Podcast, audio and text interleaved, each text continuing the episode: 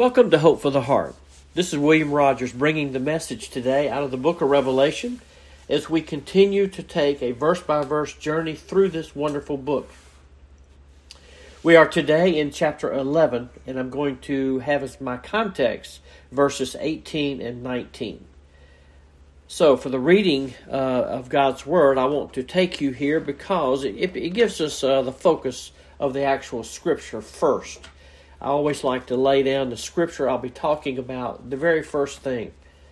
Uh, so here we go. The Word of God reads, beginning in chapter 11, verse 18. And the nations were enraged, and thy wrath came, and the time came for the dead to be judged, and the time to give their reward to thy bondservants, the prophets, and to the saints, and to those who fear thy name the small and the great, and to destroy those who destroy the earth. And the temple of God which is in heaven was opened, and the ark of his covenant appeared in his temple. And there were flashes of lightning, and sounds, and peals of thunder, and an earthquake, a great hailstorm. You know, I think it's pretty obvious as we go through this that the message of this seventh trumpet, which we have been waiting since chapter 8 to see, because that's where the trumpet judgments began. It is a message that everybody in this world needs to hear. Everybody. And that message is that Jesus Christ is sovereign and he reigns and he's going to take the petty rule and authority of men and, and of kings and presidents and world leaders and he's going to take the rule right out of their hands and he's going to become King of Kings and Lord of Lords. What a tremendous message that is for the world today. Of course, you and I know that's not a message that would be received, believed, or even considered. But the Lord Jesus Christ is sovereign. He is the one who has the right to rule the earth. And someday, yet future, it will be His to take back and to rule. There is coming a moment when that happens. And it'll be a moment of final judgment. That judgment will have two parts, as this text and this uh, context shows. Number one, the judgment of the of the godly will take place. It will take them into blessings and a kingdom, into an eternal new heaven and new earth. And then the judgment of the ungodly will be to send them into hell forever and ever. Terrible ending. Terrible to even face that and to look at that. But this is such a monumental truth and it, it just it staggers me and, and baffles me that people can be so indifferent to it. People talk as in the world as if there's no really there's no really afterlife. There's nothing that's going to really change. That the world is going to continue on like it always has.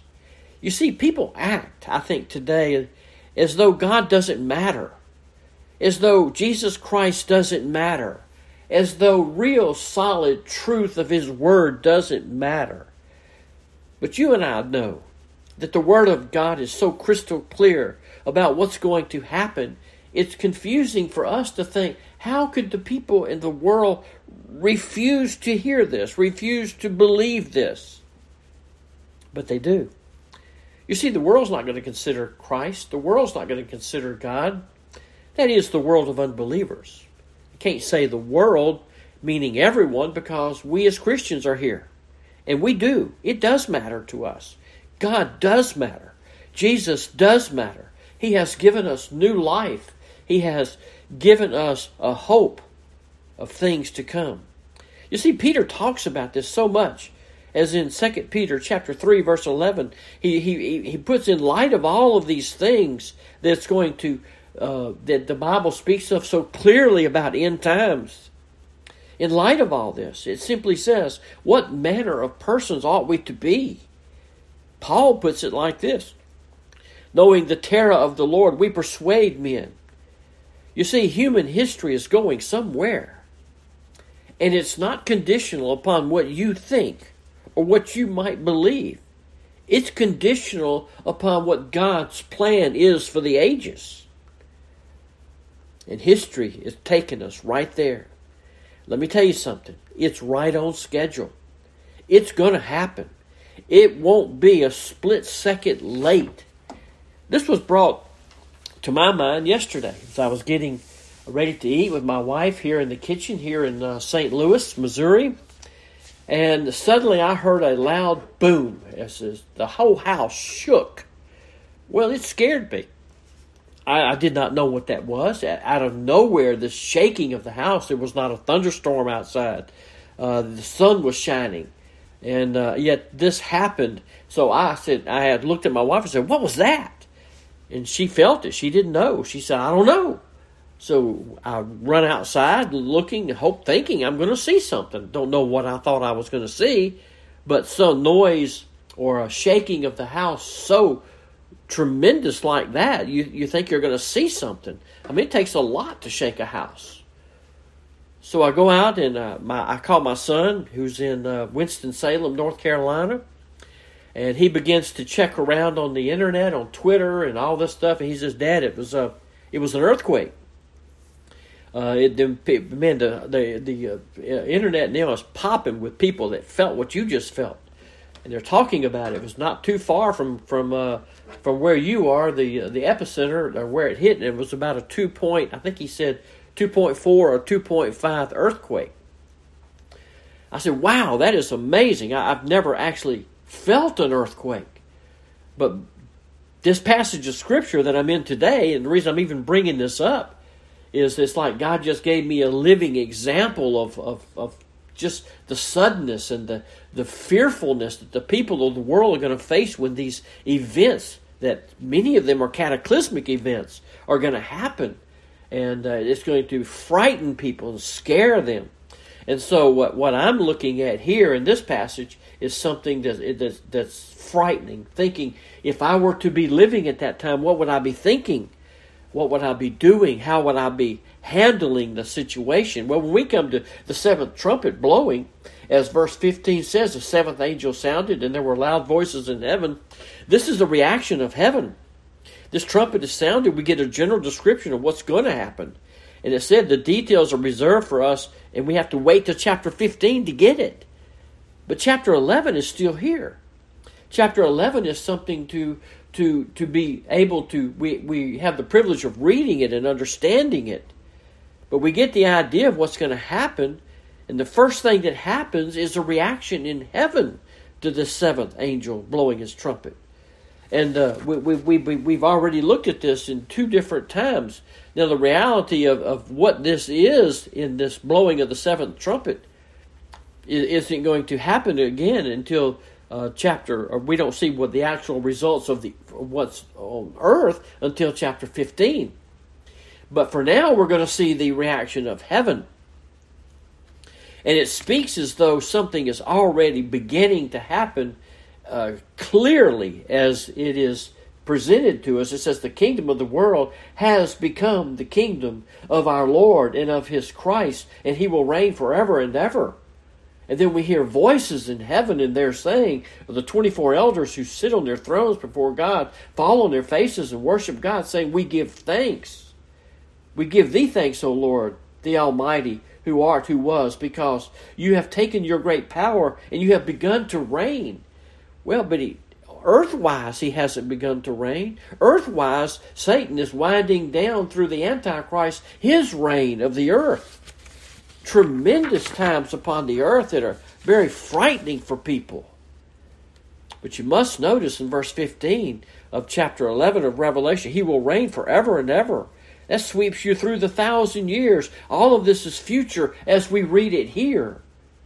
And even when they're going through it on earth, as that seventh angel sounds, I don't know. We, we're not really sure whether the earth hears these trumpets blast. But the heavens responding the earth doesn't know what heaven's re- redoing. The earth doesn't hear the 24 elders fall on their faces and worship God. The elders uh, are, are, doing this in, in, in conjunction with the angelic beings in heaven. Man, there is, there is a declaration of joy in heaven. And it's amazing. But the earth doesn't hear this. The earth doesn't hear verse 17. We give thee thanks, O Lord the Almighty because you've begun to reign with great power. No, the earth, the only thing they know is that that this one world ruler is still in control. Boy, it's an amazing time. It's such a contrast to see this going on like we've seen it. And this gets more and more exact as to what's happening here. And when John is, is recording all of this for us. Then why did he record this for us? Well, he was told to record this so that we might have this as a reading. In fact, Revelation chapter 1 does it not tell us that we're blessed to be able to read and obey and listen and heed to the things that are written in this book? And so you, you get to this, and, and verse 17 is, is an amazing verse for me because that's what's happening in heaven. But boy, it is far from what's happening on earth. This worldwide operation of Satan is now totally in the hands of the Antichrist. And it's being it's being torn apart at this point of where the timeline would be on earth. But the people on earth don't yet understand that. Verse 17 is very important. Uh, it says that God has begun to, to, to reign again it's spoken of as though it's already happened, and though it, yet it won't happen completely until chapter 20.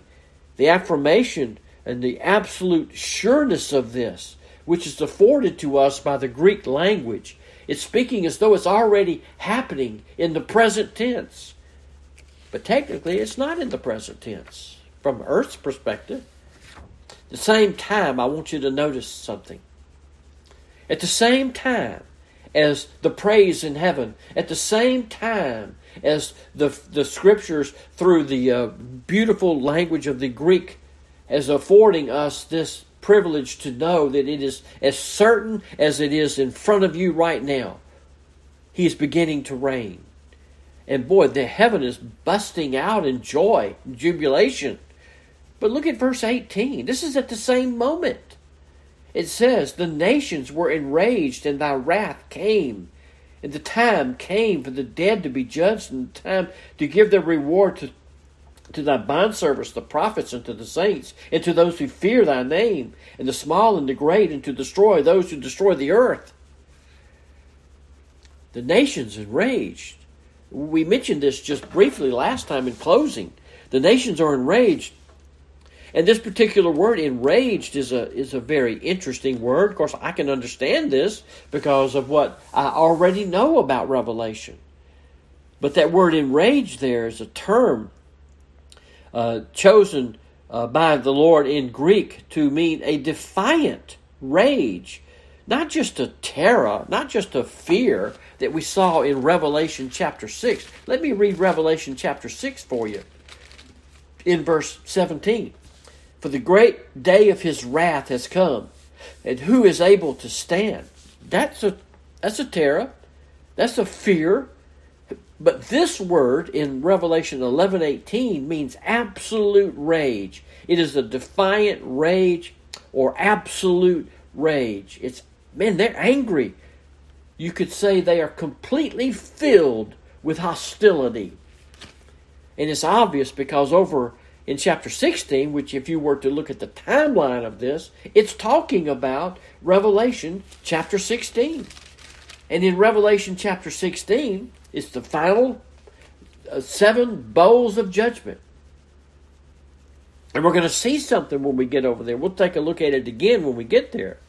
But you see something in Revelation 16 14. You see that their spirits are performing signs which go to all the kings of the whole earth to gather them together. Incite them is what it's saying. They're, they're, they're, they're bringing the, the world leaders, the nations together to fight against something. We're not told yet what it is. But boy, in Revelation chapter uh, 16, we, we're seeing this. And look, look at, down in verse 19, if you happen to be turning. And if not, just listen.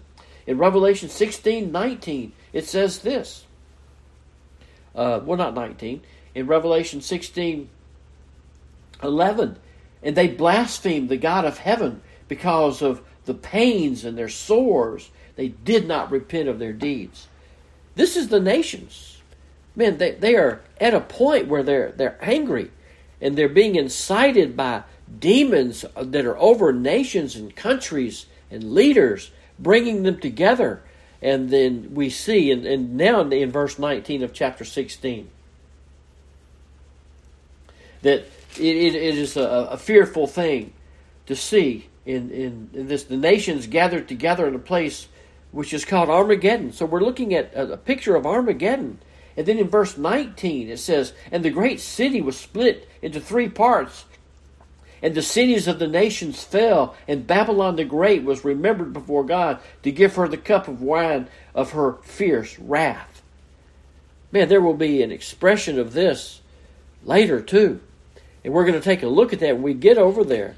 But what you have here back in chapter 11, in verse 18, is the rage of the world. Now, mark this. We've been going through the book of Revelation, we've been seeing uh, people of the world getting more and more hostile uh, they don't respond to Christ by now. Their hostility has escalated to a fever pitch, and now they're not willing to re- not only willing to reject Christ, not consider Him at all. No matter what judgments happen, no matter what's coming, now they want to curse Him, according to Revelation sixteen eleven. And not only do they want to curse Him, but now they want to fight Him and destroy Him. Well, isn't that interesting? A God they don't even believe in they reject totally, yet they want to fight him. Does that make sense? Man, it is a, it is a, a, crazy thing. They want to fight him and destroy him, whom they don't even believe. I believe they've reached a point where we could safely say they are beyond the hour of grace. Man, they're beyond salvation. There will be no salvation offered at Armageddon, I don't believe. I don't think so. Not according to Revelation chapter 16. Man, you see this coming together and you, you begin to realize when this seventh trumpet blows, the furies are pouring out. We see them blaspheming God, hating God, gathering their armies to fight the coming Christ in the last ditch effort, effort to destroy the one who has a right to the rule the world. Man, what an amazing thing to see. And then it happens in chapter 19. Verse 19 says, The beast and the kings of the earth, their armies assemble to make war against Christ. But they are destroyed. They are devastated. It's quite interesting look, isn't it? You see, in 1611, man, they hate God. Revelation 1611. So while you have on the one hand praise for the sovereignty of God because he's beginning to take his power and to rule the earth, you have a great hostility in the reality of the timeline on earth is still brewing against the one who has just been given back the right to rule. In the face of judgment, it is a fearsome thing. It is tragic to see. Here is a world that has felt God's judgment, and they have felt it does them no good. They will not repent. But instead, they've wasted opportunities to repent. They've wasted opportunities to turn to Christ. And they've refused to accept Him. They refuse to believe Him. They refuse to, to take the choice for Christ in the wake of impending disaster. And as a result, their hearts are totally hardened just like Pharaoh's heart was hardened. And then finally, I think it says that uh, God hardened Pharaoh's heart. So, very interesting time. Actually, verse 18 is, a, is almost like a, a summary statement of all that is coming. We, we see that there is a judgment coming. I don't want to get bogged down in, in all of this, but to just show you a few things in verse 18 and 19 for the uh, rest of this time. I don't have a lot of time, but verse 18 says, And thy wrath came, speaking of the past. And so when this is looking at the present of his rule, the timeline for the heaven, he's begun to rule, so the things on earth would be past. So it's past tense. Uh, that, in fact, when you when you see this, the nations were enraged, and thy wrath came. Past tense. The time came for the dead to be judged. So this is looking at something that's uh, incredible. The time came. And, and in fact, we, we see pictures of there's there's there's so many verses of Scripture. Isaiah talks about this. Isaiah chapter 24 talks about this exact moment. Isaiah 26 20 uh, talks about this moment. And Isaiah chapter 30 talks about this moment. Uh, and, and, and, you can go on from chapter 30 all the way through three or four different other chapters. Ezekiel 38 talks about this the, the devastating judgment to enter into the kingdom uh, just before that. It, it is an amazing thing. Ezekiel 38 is a good picture. And of course, some put this as uh, a war of Gog and Magog at, at the end of the tribulation period. Some put it at the end of the millennium. But either way you look at it, I happen to believe it's going to be at the end of the tribulation. Uh, there's a great day of fury coming. Peter uh, even jumps to that and talks about that, as I've already mentioned. That day of judgment is described further as a day of blazing wrath, a time of great earthquake. Man, a terrible time is coming. And we, we see this uh, with sword. Uh, um, every man will be fighting against his brother. People are going to destroy each other pestilence, blood, and man, it's it's a, just a frightening time on earth. You see, you come to Revelation chapter eleven, and we're coming to this great event the prophet saw. The people knew this. The people knew that these events were coming, but they just couldn't put a time to it. They didn't understand when or actually how is all of this actually going to happen. And we're reading this with even more revelation from God. And our world just refuses to believe it. Man, Psalm 3, verse chapter uh, Psalm chapter uh, Psalm 3, verse 7. It's hard to get that out. You read that sometime. Or Psalm 7, verse 6. Listen to what that says. Lift up thyself against the rage of my adversaries. Thou hast appointed judgment. And then he says, Let it happen. So we see indeed Revelation 11:18 will take place. The nations again will be enraged and thy wrath will come. And that's what he's talking about. He's talking about the nations being enraged just before Armageddon. And then Armageddon happens and your wrath came. Boy, it did come. And then he talks about something else here. Time here doesn't mean clock time, by the way. When it says, uh, Thy wrath came and the time came for the dead to be judged, it's not clock time. It's mean the event comes. It means the event of this, the event of that has come the dead are to be judged. Now, that's probably just a general statement, probably covering all of the judgments that are going to take place, both of the righteous dead and the unrighteous dead. But when the time comes for the dead to be judged, it will be split into two parts.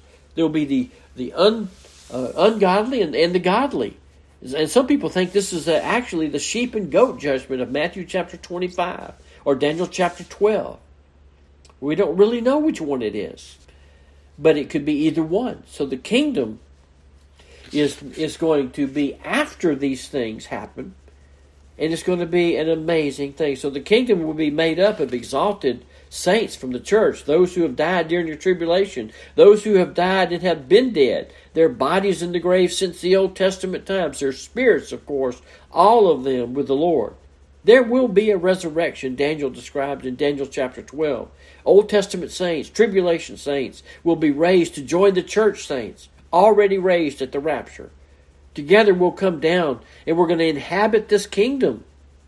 We're going to have our glorified bodies. Boy, wait till I get to the kingdom discussion. It's just, it's, I can't, it's almost like I want to jump to it now and talk about it. But together we're going to reign in the kingdom Yes, that certainly will take place. There will also be the entry into the kingdom of those sheep at the sheep goat judgment who are going to live through the tribulation period, surviving it, and go right straight into the kingdom as believers. Only believers. No unbelievers are going to make it. There's going to be a marriage supper that's already taken place. And you, you see these. So the seventh angel blows, heaven praises, and earth begins to panic. Man, earth, earth's not praising. Earth is panicking. The plan of judgment unfolds, and it's a time for the dead to be judged after the nations are enraged, after Christ comes back. The righteous dead will be glorified and taken into the kingdom with the returning Christ. The unrighteous dead will be uh, judged and sent directly to hell. They will be destroyed, as it says in verse 18. First of all, we get to this destruction aspect from the first side of it. Rewards are going out to the bondservants and to the prophets. Uh, he says the reward is with him to give every man. We, we know this is coming. For example, 1 Corinthians chapter 3 verse 8 talks about this. Matthew chapter 25 talks about this. Well, who are the bondservants and the prophets? Some would say Old Testament prophets. Some would say New Testament prophets. I think it's all of them. All the prophets will be rewarded. Even these two in chapter 11, at the first part of the chapter, are going to be rewarded. But the phrase bondservants and prophets is very familiar Old Testament phrase. Daniel chapter uh, Daniel talks about it. Kings talks about it. The bondservants, the prophets, simply refer to any and to all who have proclaimed the truth of God throughout redemptive history.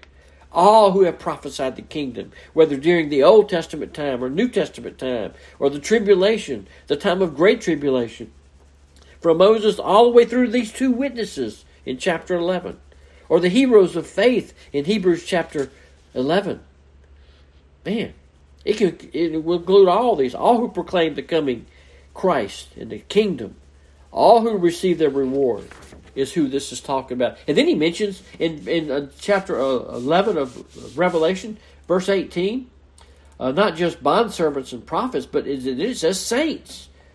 And to those who fear thy name, saints, even those who fear his name. Saints are none other than those who do fear his name. So the saints is a common Old Testament title for redeemed people. Guess what? It's a common New Testament title, a title for redeemed people. So one so one is the the one these are the ones who simply fear the name of the Lord. It's simply saying to us that all saints, whether they're alive or going to the kingdom as sheep, or whether they've already died and their, their bodies have been in the grave, I believe it's all saints. All of the saints are the holy ones. All who have been made righteous by the grace of God receive their reward. All of them.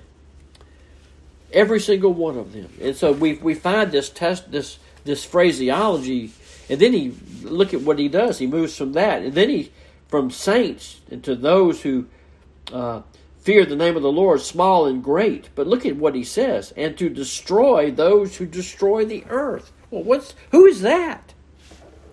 Well, this is not talking about the uh, climate change people. Uh, th- this is this is talking about something else.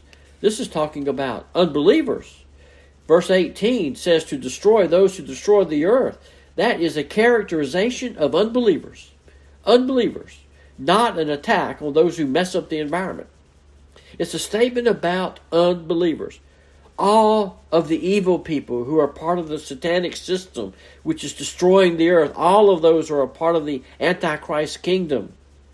All of those who followed the false prophet, all who have polluted the world, not with trash, cups, and straws, but with sin, with a, with a fog of, of iniquity those who are rejectors of God in every age. That's who he's talking about. That's who he's looking at. And then verse 19. I know I'm not doing uh, these verses a, lot of justice by going through them so fast, but you could spend all day in verse 18. Uh, all day. Uh, literally every hour of the day talking about this, looking and breaking apart this, because you have unbelievers and you have believers. Believers being rewarded and then you have the temple of God in verse 18 or verse 19. The temple of God which is in heaven was opened, and the ark of his covenant appeared in his temple. Look at that. Now, this is simply a way of saying the covenant which God has promised to men is now available, I think, in its fullest. In other words, the temple is open, is what he's saying. The Ark of the Covenant is there, and in the midst of all the judgment, God is throwing open, as it were, the Holy of Holies and drawing his people in. The temple of God is the sanctuary. The temple of God speaks of his presence, his throne, the place where he dwells. We saw that, didn't we, in chapter 4? It's just an incredible thing. But you know what? When you go through Revelation, there's a lot of phrases of different kinds, but one that's particularly noteworthy here is that it says the covenant speaks of God's promise to have an eternal communion with the redeemed, a covenant where the blood was poured out to atone for men's sins. The ark corresponds to the rewarding of the faithful, even those even though it also shows here the pouring out of God's wrath. By the way, it's a, just a, it's a, a little footnote. There's a lot of openings. Let me give you an example of that. Chapter 11, the temple of, of God here is opened. Chapter 15, the tabernacle of the testimony is opened. In chapter 19, it says heaven is opened. In chapter 20, the books of judgment are opened. And here, this great unveiling, the great uh, apocalypse, this great series of openings. We've already seen the throne. We see here not only the throne of God, but the Ark of the Covenant, the place where God made the covenant with his people, where God made promise, where God said, uh, You sprinkle the blood and the sin is covered, and you have fellowship with me. The earthly temple, you remember, was opened only once a year. But this is now saying it's opened. So if you go and look at this. Uh, it, it is an incredible thing. That covenant that God has promised is open for us. And we've been introduced to this. And this seventh trumpet, there is a scene of praise, a scene of hostility, a scene of judgment, a scene of covenant. All of this will unfold in the second half of this tremendous, tremendous book of Revelation. Well, for now, I think I'm going to have to end that. This is William Rogers bringing another message out of the book of Revelation, chapter 11, finishing chapter 11. Next time we're going to look and digress back as we go through maybe the uh, we'll hit some a lot of 12 chapter 12 but 12 13 and 14 digresses back and takes you into some of the details of the tribulation period thanks for joining me today i pray that you will remember the only real true hope for your heart is the Lord Jesus Christ. That's where your hope lies. Don't ignore the reading of God's Word. Relish the fact that you have a Bible, that you can read it with the freedom of your own home anytime you choose. Choose to do that today. And I thank you. This is William Rogers thanking you for listening to the message today.